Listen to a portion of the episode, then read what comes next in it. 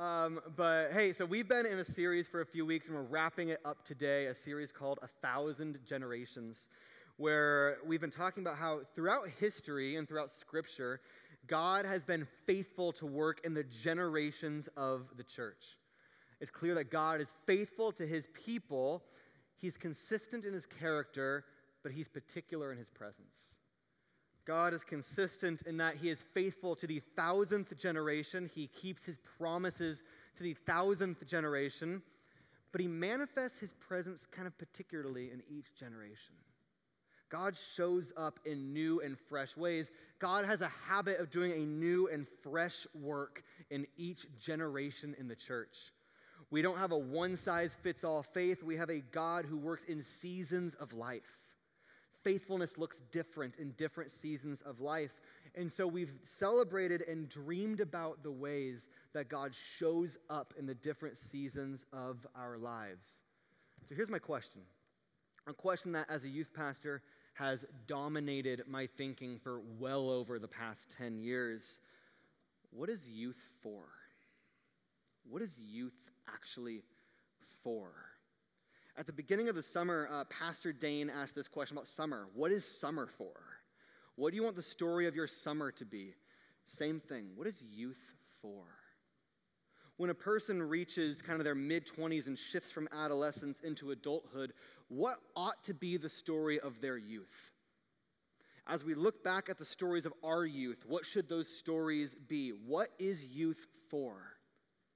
You see, in, in, the church and in culture in general, we love talking about Generation Z, the middle schoolers, high schoolers, and young adults in our community. We love talking about them and like worrying about them, saying, like, oh, I hope they're okay over there, right? The digital generation had a hard COVID. Oh, TikTok, scary. We, we, we, love, we love talking about Gen Z, but have you ever asked what they're for? Like, what is Gen Z for? What do, what do you guys do in the kingdom? What unique role does youth play in heavenifying earth, working heaven into every square corner of our existence? What unique role do the young play that no one else can fulfill? What unique role has God set aside? What is youth for? What is Gen Z for? February 2023, this past February, February 8th to be particular, something happened and unfolded in the news that drastically affect me, affected me. I lost sleep over it. Um, I talked about it all the time, got really weird when no one else seemed to really get my angst with it. Um, but there's a little town in Kentucky called Wilmore. Tiny little town, only about 6,000 people. And in the small town of Wilmore, there is a small little college called Asbury University, a little Christian college. They only have like 1,600 students. Um, and every week in the small town, at this small college, they hold a small little chapel. Um, students are required to attend a certain number of chapel units throughout the year. And so each Wednesday at Asbury, their old traditional Baptist chapel fills with a good handful of students. And I say this with all the love in my heart it's not cool. Like, it's, it's not remarkable. There's no lights, there's no hype, there's no cool graphic design. No one has cuffed jeans on. Like, it's, it's, not, it, it, it's not that cool. It's like, think of like a below average, slightly more boring Baptist church service. Um, Baptist, I'm, I'm sorry, but you've got to own that. Um, it's like the stage, the stage has like that carpet in it that is in every Baptist church for some reason. Like it, it, it, the room says all the love in my heart. Could probably use an update. But the students gather there, small number of students, small chapel, small college, small town. And on Wednesday, February 8th, the chapel started just like any other. Um, there were some announcements. A pastor got up, gave just a 20 minute message. There were a couple of worship songs. And the message, you can watch it online, I've watched it. The message given by a local pastor was so, so unremarkable that the pastor got off stage afterwards, texted his wife, and said, Babe, I think I totally whiffed it. Like, which I've, I've never done, of course. Uh, but it's, it's, an, it's, it's a faithful sermon. It's a gospel centered sermon. It's a good sermon. It's not, you're not going to put it on a podcast, right? Not, not that memorable. And so chapel happens. It's time for chapel to end, but it doesn't. Some students leave, but 18 stay behind. 18 Gen Zers, 18 young men and women. They're on their knees contending for healing and restoration for Turkey and Syria after they were ravaged by earthquakes. These 18 on their knees, contending their guts out in zealous prayer for the lives and safety of Turkey and Syria, contending and contending and contending. Minutes turn to hours, day turns to night, they are still contending. Midnight comes, they do not leave. Their prayer turns to worship, and their worship becomes so fervent in the middle of the night that students wake up, come out of their dorms, and begin to return to the chapel. By morning, there are hundreds of students in the chapel simply worshiping their guts out. Every hand raised, confession and repentance happening. The front altar of the chapel is shoulder to shoulder with teenagers and early college students confessing their sins, repenting of their sins, walking in the light with stuff that they've kept in the dark for a decade. Addictions, hiddenness, all coming out. Sheer repentance. Students are praying over other students. Students are confessing struggles with anxiety and depression and crippling mental health battles. Other students are declaring gospel truths over them like it's an antidote students come, and this, is, this was all over TikTok when it was happening, all over Instagram. Students from the surrounding area who do not know Jesus start to show up. They walk into the chapel. They experience the tangible presence of God to such a degree that tears run down their face. They drop to their knees, hands raised, repent, and give their lives to Jesus on the spot. Amen. Yeah, seriously. Goes on and on and on. After one week of this, here's what the chapel looks like. After one week, 16 days is the full length. 16 days. Repentance, confession, worship, contending for the nations, contending against mental health battles, driving sin out. Repentance, worship, zeal, fervor, the stuff we see in Scripture. All of it. 50,000 people start coming 50,000 from 12 nations. People travel internationally because they hear about this. By Gen Z, through Gen Z, for Gen Z. Renewal. After 16 days, it ends. But there's one truth that kind of echoed in my mind and in our community. Philip Yancey said it really well God comes where he's wanted. God comes where He's want. God brings His presence to places where His faithful saints are welcoming His presence. Not just by saying we want that to happen, but by saying we will lay ourselves down as an altar to the Lord. We will set aside our schedules, our time, and our zeal and make that a cathedral to God. God comes where He's wanted, and He comes a lot of places where He's wanted in Gen Z. Here's a picture that one of our recently graduated students sent me from Point Loma University. This is a couple hundred students in a parking garage late at night who simply spontaneously gathered to worship together. You'll see the caption on the TikTok is just, This generation is hungry for the real thing. If that doesn't sum up the young, I don't know what does. There's an authenticity there, an honesty there. Um, one of our recent graduates who's at Auburn, her name's Kate, we love her and miss her. She sent me these pictures from Auburn University. The one on the top left is from nine years ago of a small, well, not small, a gathering of Gen Z, I guess it might have been millennials at the time, seeking God in worship. The bottom right, four days ago.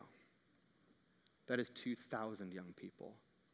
A small campus worship ministry grew to such a size they had to buy a building, and they are doing seven straight nights of this right now each night getting larger fervor, worship, zeal. The whole thing, what we see in Scripture. It's not just at universities and colleges, in our high school and middle school communities here at this church. This summer, um, as we always do, we did a summer camp. We call it Camp Anchored for high school. Um, and we walked into high school with kind of a funny idea like, what if we just didn't plan anything? Like, we'll plan like fun stuff to do, but as far as like chapels come, I'm like, what if we don't write any talks? Like, what if we just walk in, say, God comes where he's wanted? Let's test that. What if we just make him thoroughly wanted in worship and prayer? This is Camp Anchored this summer. That's 60 high schoolers in a tiny little room in a cabin. The worship so loud, so much zeal, so much passion, you can hear it blocks down the road with the doors closed. Blocks down the road. There was a moment in worship where worship was loud, it went on for hours. We finally stopped. There was dead quiet, and I heard in the dead quiet, I think the closest thing to a prophetic word I've heard a student say in over 10 years of youth ministry. Simply, thank you, Jesus. Just still and quiet, just thank you, Jesus. Everyone else started echoing, thank you, Jesus. Without any prompting, students started declaring gospel truths over one another. They started saying, There's no condemnation for you in Christ Jesus. You are God's beloved child. Jesus calls you brother and friend. If you have never seen like a 16 year old lock eyes with someone and receive the words, Jesus calls you brother and friend, oh, you're missing out. That's the whole gospel, right? Man, my goodness, zeal, worship. It went on and on and on. You know, Jesus said in Matthew 18, where two or three are gathered in my name, there I am with them. Let me ask you, is that conceptual to you or is it experienced? Is that conceptual to you? Because it's not conceptual in student ministry. That is our lifeblood. That's a promise to us. For students making God thoroughly wanted in their midst, there is no doubt that Jesus is among them. No doubt. The zeal of this young generation, oh my goodness. Jon Tyson said this If you want to stop a revival from happening, you will first have to silence the zeal of the young. Like, if you want to stop revival in the church, if you want to stop the work of the Spirit, the first thing you would have to do is make sure the young aren't zealous because they're going to drive the thing. you want to stop renewal? You better silence the young. We don't want to stop renewal. Let's maximize the zeal of the young.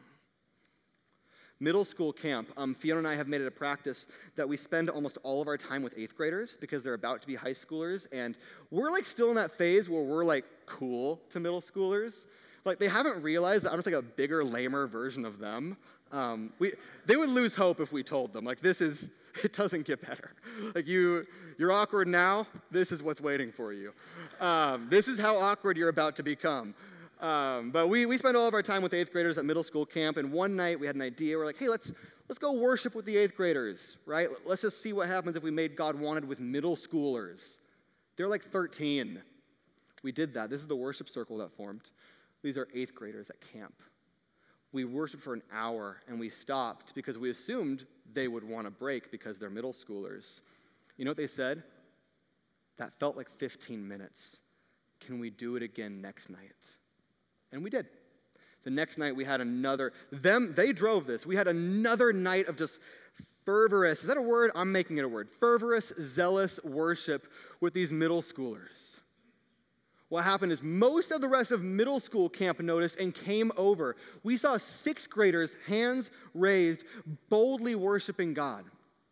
A few weeks later, we held an event in my backyard where we welcomed freshmen into the anchored community, had seniors run the night and bless them.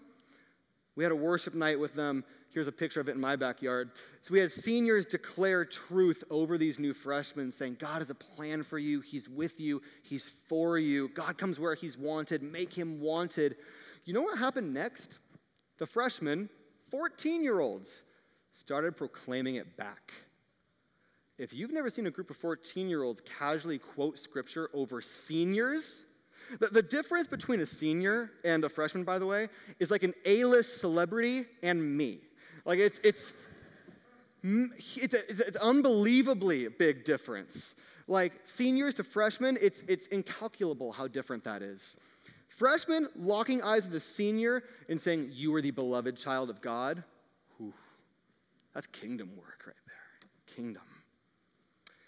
I wonder, do you grow cynical as you hear this?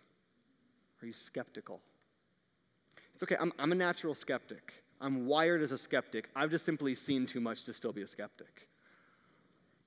Before, um, if you find that you're skeptical or if you're like, ah, it seems like emotionalism or whatever, uh, a couple things. Number one, um, this is crazy similar to an Act 2 community. In Acts 2, we get a story of the early church. They broke bread together, they gathered and worshiped together, they prayed together, they devoted themselves to the apostles' teaching, they had all things in common, and daily many were added to their number. That is literally youth ministry. That is this student community we have been blessed with at this church. It is, an, it is the closest thing to an Acts 2 community you will ever find. So before you get skeptical, just think about that. Second thing I would say, is if you find that you're skeptical of the zeal of the young, saying, yeah, but faith isn't all about emotion. Of course, it's not all about emotion. But what tends to happen as we get older is the zeal we felt in our youth starts to fade. Life has this funny way of beating zeal out of us, replacing it with cynicism. And so when we see young people zealous for the Lord, worshiping their guts out, there's a temptation to say, like, they'll get over it. they'll get over it. You'll, you'll become just like us cynical, skeptical, arms crossed in worship. Man, isn't that good news? It's far easier to criticize the zeal of the young than confront your lack of it. Maybe there's some repentance needed.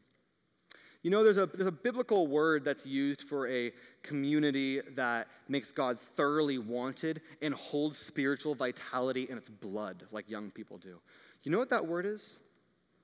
Remnant. Here's what a remnant is a remnant is a group relatively small in number, but strong in God's presence, who showcase the spiritual vitality that comes when we make God wanted.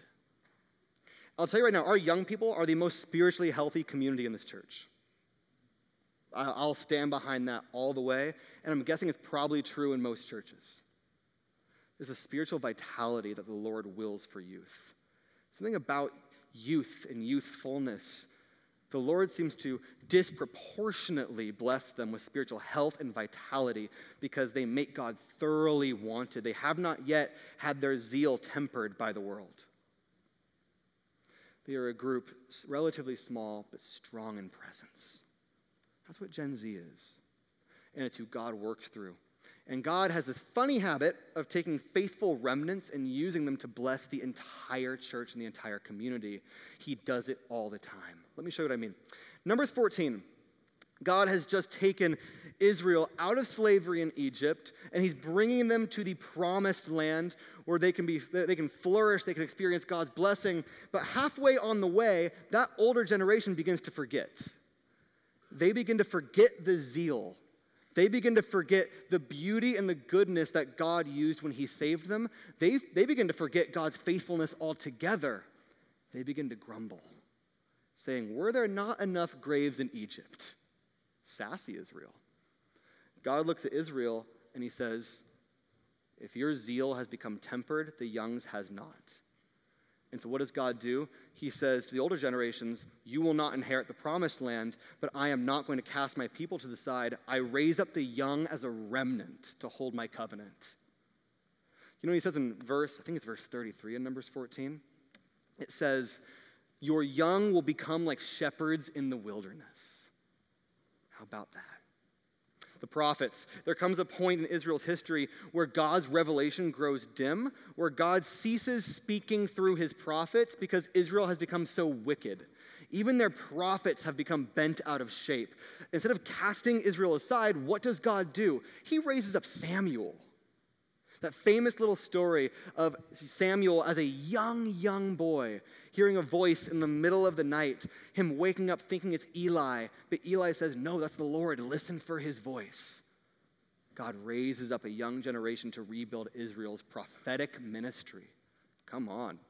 The king, 1 Samuel 13, there comes a point when Israel says, We want kings, like all the other nations, because they're all doing so great.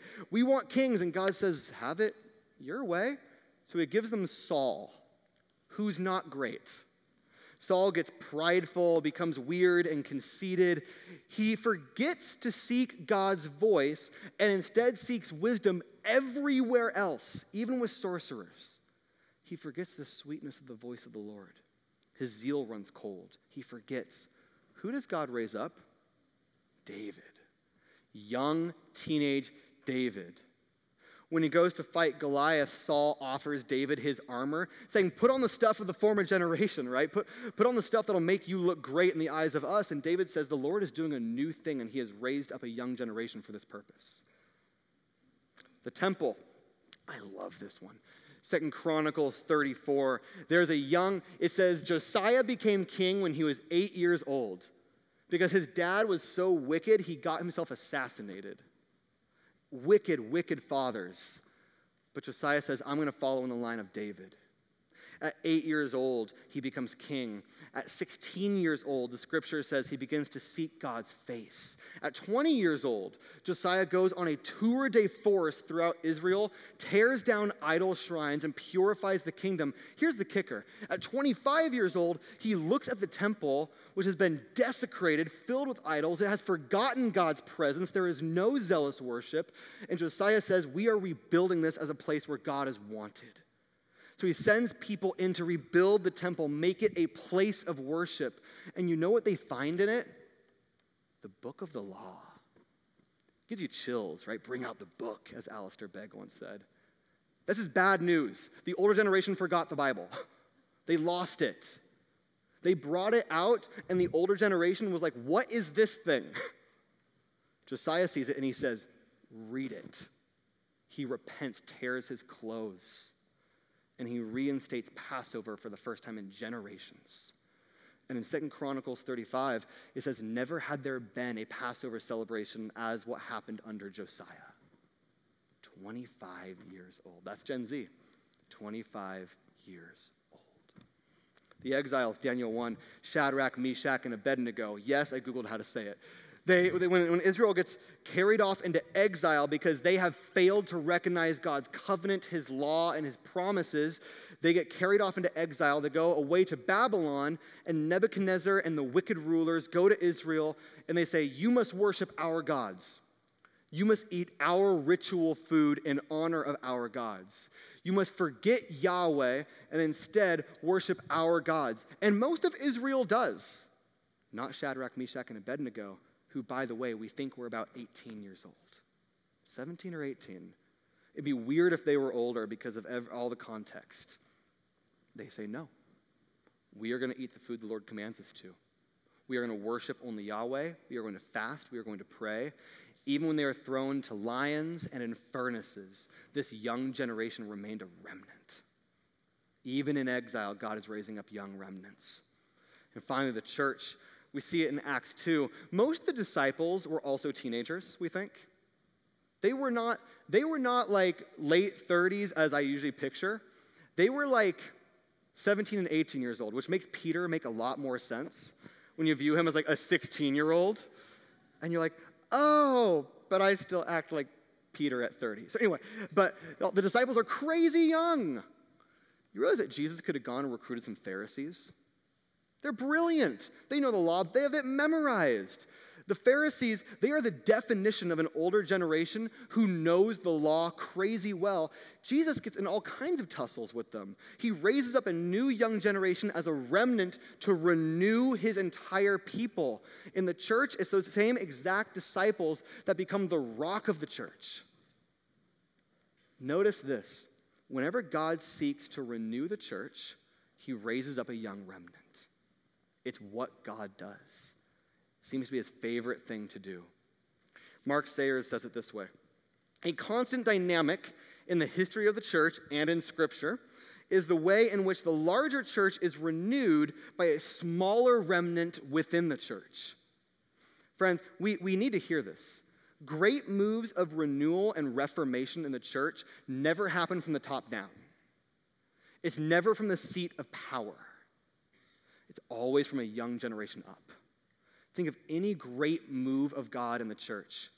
It never comes about because of pastoral strategies, high level thinking. It comes about because of a young generation with zeal for the Lord and a congregation who witnesses it and is transformed by it. If you want to see renewal in the church, it's going to happen because of the young. Simply will. It's the biblical thing to believe. A small remnant renews the larger church. Friends, we, we need to hear this when God renews the church. He does it So, through a young remnant at the bottom, not the seat of power at the top. We need to hear that because it's so contrary to how we often think of church growth. When we think of the church being successful, we say, all right, let's do this. Let's find some initiative to get a bunch more people in here. Let's try to invite a bunch of more people into the church. Let's find a new ministry strategy. Maybe we'll do a sermon series on it. We'll put a new course in there. We'll, we'll do a big push for this initiative. We'll do so much stuff. That's never how God works to grow a church. We, we don't see any example of that in Scripture what we see examples of is a young generation simply allowed to be a young generation, worshiping the Lord with zeal and fervor and passion and devotion and conviction. A church who takes notice is filled with discontent over their own apathy and repents. That's what we see. You want to see a great move of God? Allow this young generation to confront you for the ways your zeal has grown cold. Allow God to confront you. So, what is youth for? Youth is for renewal. That's what youth is for. Youth is for renewal. How God, what we see cover to cover in Scripture. Youth is always for renewal. What is the role that Gen Z plays in the church? Renewal.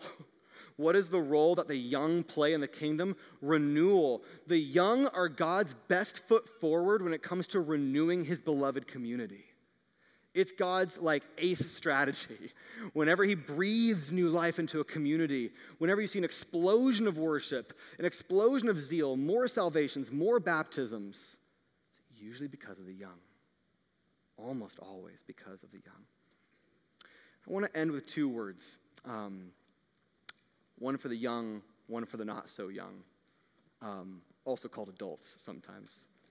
Um, to the young, youth is for renewal. Don't use it for less. Youth is for renewal. Don't use it for less. Make God thoroughly wanted. You do this well. Further up, further in. Build a cathedral from your schedule, an altar from your passion, a church from your time, and see if God won't inhabit it. Not suggesting that you play games with God, but make your life a place where He is thoroughly wanted and dare Him to show up. Doesn't seem like an invitation He would refuse. Make your life thorough, make, a, make your life a place where God is so wanted. He's wanted in every corner, in every space, in your schedule. Make your life a place where God is wanted. He will show up. God comes where He's wanted. Make God thoroughly wanted in your worship, your prayer, and your repentance. Young people, college students as well, if you do nothing in your middle school, high school, and college years but worship, pray, repent of your sins, and invest in community, you will be a generation that reshapes the church, and we desperately need it. If you are simply faithful and nothing else, revival, let's use that scary word, you want to see a revival? Revival is renewal on a big scale when a generation puts on spiritual vitality in such a compelling showcase that the rest of the church rekindles their faithfulness to God. All that's required is faith. All that God requires of you is faithfulness. Pray, read your Bible, confess your sins, be stubbornly loyal to one another. It'll work. That's for the young. For the adults, two things. I know I said it was a word, but a two part word, trapped you. Parents, speak renewal over your kids. Do you speak renewal over them? Youth is for renewal. That's not what culture says it's for. You know what culture says youth is for? Consumerism and individualism. Try everything, consume everything, explore every possible avenue not just in terms of what do you want to do for your career, but explore everything. You know, one of the most common things I hear students say their parents said? Like, yeah, I liked youth group too when I was younger. It was really fun, but make sure you try a lot of different stuff. Right? Yeah, faith is really great, but make sure you try a lot of things. No one gets worried when you go to sports practice six days a week, have a personal trainer, and have no free time. We call that commitment when you show up to church in your community, and you make that your priority, we go, I'm worried about you. It's kind of weird. Why is that thing more important than this thing? It's not. Parents, speak renewal over your kids. Consumerism and individualism is the water we swim in. We live in a culture that says experience everything, do everything, fill your appetite, use the freedom you have in your youth to experience everything your flesh wants, and then make good decisions in college about how to find the most happiness in your life with all of that data from all your mistakes in high school. Not good news. Preach renewal instead. You want to push back against consumerism and individualism? People become what you speak over them. Parents, speak renewal over your kids. Remind them you are a remnant generation. The only thing that matters is your faithfulness. The only thing that matters. Parents, you will be the prophetic voice in your kids' lives when it comes to reminding them they are a faithful remnant made for renewal. If you don't do it, the world will preach its gospel. Don't give away your prophetic voice over your own kids. Not worth it. So, um,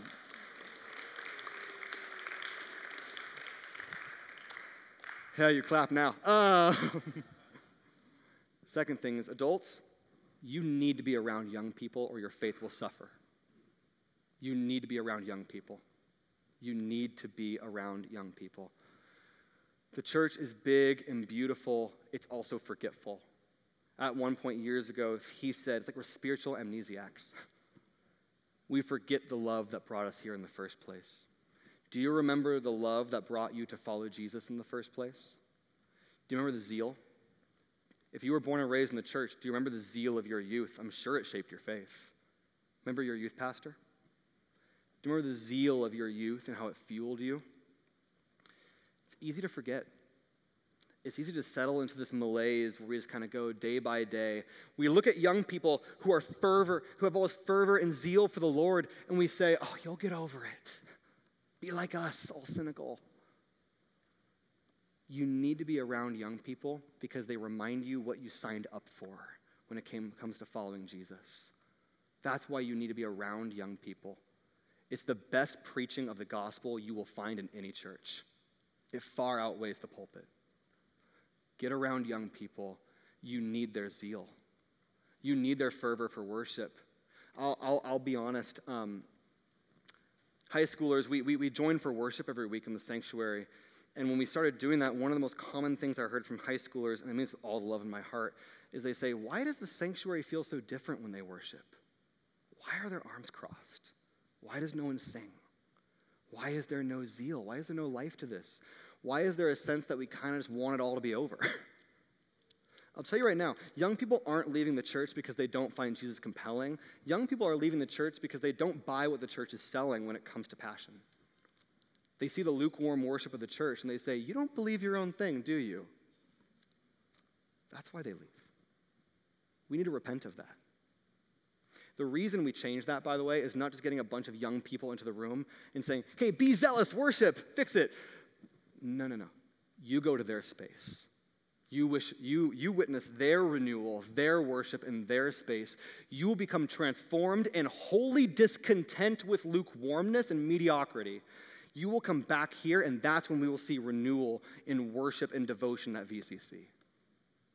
You step into a youth space where fiery worship at God's altar is happening renewal, zeal, passion, confession, repentance, stubborn loyalty across the board. You try to leave unchanged. Try it. And I'm going to say this if you are in a season of life where you could serve in student ministry or children's or disability, but I'm biased, so I'm going to take my spot, you need to be serving. Your faith will suffer if you do not. There is good fruit you will miss if you do not serve with young people and you are able to. We have always had a problem with leaders in student ministry. Like, not the ones we have, we love the ones we have. Um, Lance is kind of problematic, but besides that, uh, we're always looking for leaders. And I am, can I be, I'm so tired of begging people to serve in student ministry. I'm so tired of it, guys. you should want to do this. This is where the life of the church beats the loudest. Don't miss it. Especially, I'm going to say this if you're a young married person without kids, the greatest need we have in student ministry is for young married women without kids. We have tragically few, And it will restrict the fruit of student ministry if we can't fix that. If you are young, have lots of free time, married or unmarried, whatever, and you're not serving with children or students, you are missing out. There is a burning fire on the altar of the Lord, and you, you're too far away to feel the heat. Come in, experience, get changed by it all. I'll end with this. Um, like I said earlier, um, I've kind of been ruined for hopelessness. I've seen way too much. I've seen way too much worship. I've seen way too much of what Gen Z does. I've seen way too much healing. I've seen way too much transformation. I've seen way too much zeal. I'm really bad at hopelessness now. Are you? Have you seen too much?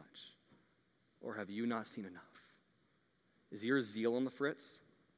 Has your apathy grown bigger? Are you cynical? Have you forgotten what you signed up for? Don't, don't live a happy little religious life where you're quietly apathetic. You've forgotten the zeal of your youth and you haven't seen too much. Come and see too much. Come enter spaces of fervent worship, zeal with young people. You will have seen far too much to let cynicism win in how you view the church and God's kingdom. Get close to the flame. What we're going to do um, is we're going to switch gears pretty abruptly. Um, instead of just continuing to talk about Gen Z, uh, we're going to let Gen Z talk. And so um, I'm going to invite up my friends Sophia and Fiona. Um, Fiona is our, yeah, let's just do that, yeah.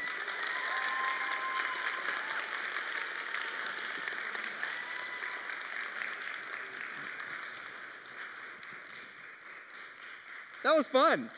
Um, Fiona is our student ministry intern, so associate. Sorry, that's how you find out you're demoted at this church. Never, we'd die without Fiona. Um, and Sophia is one of our seniors and our intern um, and they're going to have a conversation about faith in Gen Z. And so with that, and then uh, Josh and Ever are going to move the pulpit. They've been training all morning for this. This is a big, big moment for them. Zeal. Great job, you guys. Yeah, yeah.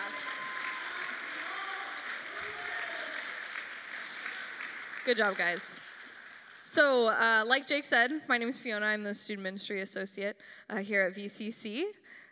And I'm Sophia. I'm the student ministry intern and a high school senior. Yes. Um, and we both have the great pleasure, after a message like that, to say that we are Gen Zers and we um, are excited to talk to you about what life is like and some of Sophia's experiences here in her faith community.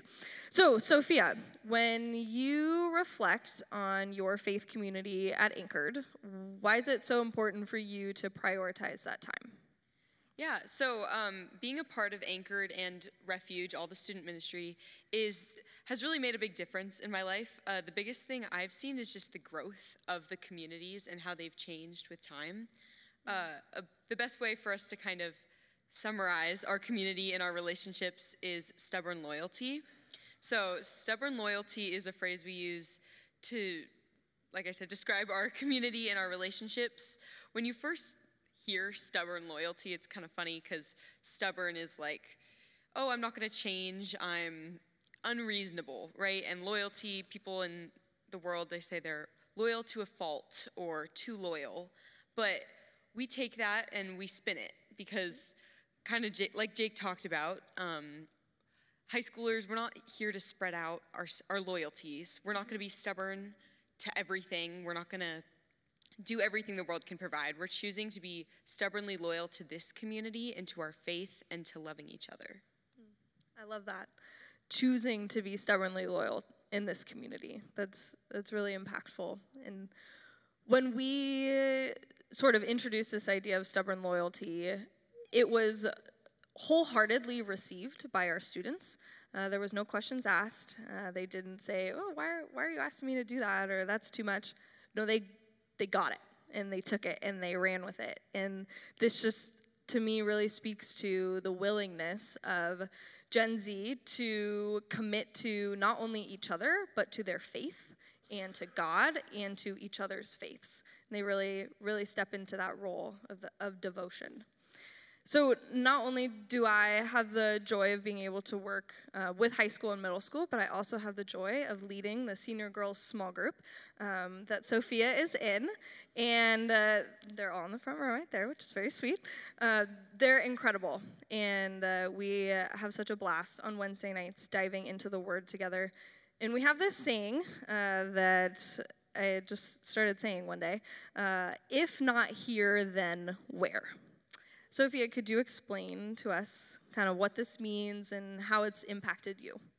Yeah, so a big part of growth in our community, and especially from my experience in our small group, is us becoming more vulnerable. Um, and the phrase "if not here, then where" really encourages that, because as as high schoolers and as people in general, we have choices, right? We can choose where we want to go, who we want to be vulnerable to, be vulnerable to, what our outlets are going to be, and choosing to make this your place, this is, if not here, then where? Because this is the place we should all be choosing. And when this is where we choose to be vulnerable, this is where we commit ourselves to, that's when we see that growth in community. And that's where our zeal comes from. Mm, I love that. Our zeal comes from being vulnerable, being in community. That's, that's a really great word. Um, part of what we do at Anchored, on top of stubborn loyalty, is we have this phrase called faithing, and it's really taken hold, and it's it's our way of making faith something that we continue to do as a verb, and uh, we continue to walk forward in faith together. And part of that, like Sophia mentioned, is being vulnerable. It's being honest, specifically about the ways that you're in progress still. Um, so, Sophia, would you mind telling us how you've seen this idea of being in progress at work at Anchored? Yeah, so one thing that has made a huge impact is this idea that we're all equal, right? Because when we're all choosing to do faith, it's not you have it, you lose it, oh, you're doubting, oh, you're questioning, that means you don't have faith. It's we're all questioning, we're all doubting, and we're still all faithing. Mm. It's something that we are choosing to do no matter what our circumstances, and that puts us all at an equal level. Everyone is welcome when you're choosing to do faith. It's puts us all in in a new space and at an equal level. It's not like a linear progression. You start and you're not on the perfect path. It's we're just all choosing to be here. In case you missed it, she said when we all choose to do faith, everybody is welcome. That's that's an in- incredible way to describe um, the community that that we're part of. And part of this community and being um, vulnerable is this bold honesty that we really, really stress um, at Anchored and in Refuge um, to be honest with each other, to be vulnerable. Um, so, Sophia, in a moment of bold honesty, um, would you mind talking about the ways that um, you see that you are currently in progress? Yeah, so for me, um, learning to be vulnerable about being in progress has made a huge impact in my faith life. So, one way I'm currently in progress is I like to say as the battle for people to get it. Um, faith is something that is so important in my life and hugely shapes how I view the world but it's easy for me to downplay it. Um, I just think people won't understand or there'll be judgment if I act the way that about, about how much I believe in God and how important that is in my life. So that's a huge way that I'm in progress is just learning to own my faith in every aspect of my life and being vulnerable about that has been able to help me a lot. That's awesome. Thank you for sharing that that really takes a bold moment to be able to talk about that. So thank you. Um, part of faithing and learning to do faith together um, at Anchored and in Refuge has been in the way that we worship. And we've kind of taken a new direction with our worship culture and the way that we pray and the way that we devote ourselves to the Lord. Um, so, Sophia, could you tell us a little bit about how um, you've seen that change at Anchored and what that looks like? Yeah, so Jake kind of talked a lot about this, but it's the simplicity of it. It's not we're putting on a show, we're flashing lights, we're trying to get everyone to be on their knees crying. It's we are here, we are wanting God to be here, and we are praising God. And something about that is he just comes where he's wanted. And it's real and it's authentic. And when you're in that situation, when we're all there praising God, it feels like it's what we should be doing. It, it's the zeal that inspires us to prioritize it. Yes. And it's, it's like a circle. It's you pray, you pray and you worship the right way, and it inspires zeal, and then it becomes a priority in your life, and it just keeps going round and round. Oh, I love that. It keeps going round and round. It's it's a circle. Like you said, it's not linear. Um, earlier, it's you you worship and that's your prayer and you pray and that's your way of worshiping. And i think that just so beautifully describes the way that um, you guys our high school students are are devoting yourselves to the lord. I've never been part of a community that so plainly makes god wanted and you guys make god wanted. Um, so I just want to thank you guys for the way that you've formed me in my relationship with the Lord um, and everything that you inspire in the people that get to know you guys. So, um, with that being said, thank you guys for um, listening to us and giving us a space to tell you guys a little bit more about our experiences um, through Anchored um, and our family ministries at VCC. So, uh, let me pray for us and then we will move on. Lord, I just thank you for Sophia and all that she brings to our anchored community. Uh, I thank you for her commitment and devotion to you, Lord. Uh, I pray that she continues to find real and uh, authentic hope uh, in knowing you. Would our community continue to be stubbornly loyal to uh, each other, uh, inspiring faithing and devotion to you, Lord? Um, God, make our kids and our student spaces at VCC places where they can be in progress and they can learn to know you, Lord, um, where they can learn to love you together. Lord, would these places make you wanted? Uh, would you uh, know that you are wanted uh, in these spaces and with our students? Um, I just thank you for the ways that you provide for us uh, here at VCC and just continue to guide us in your ways. I pray this in your name. Amen.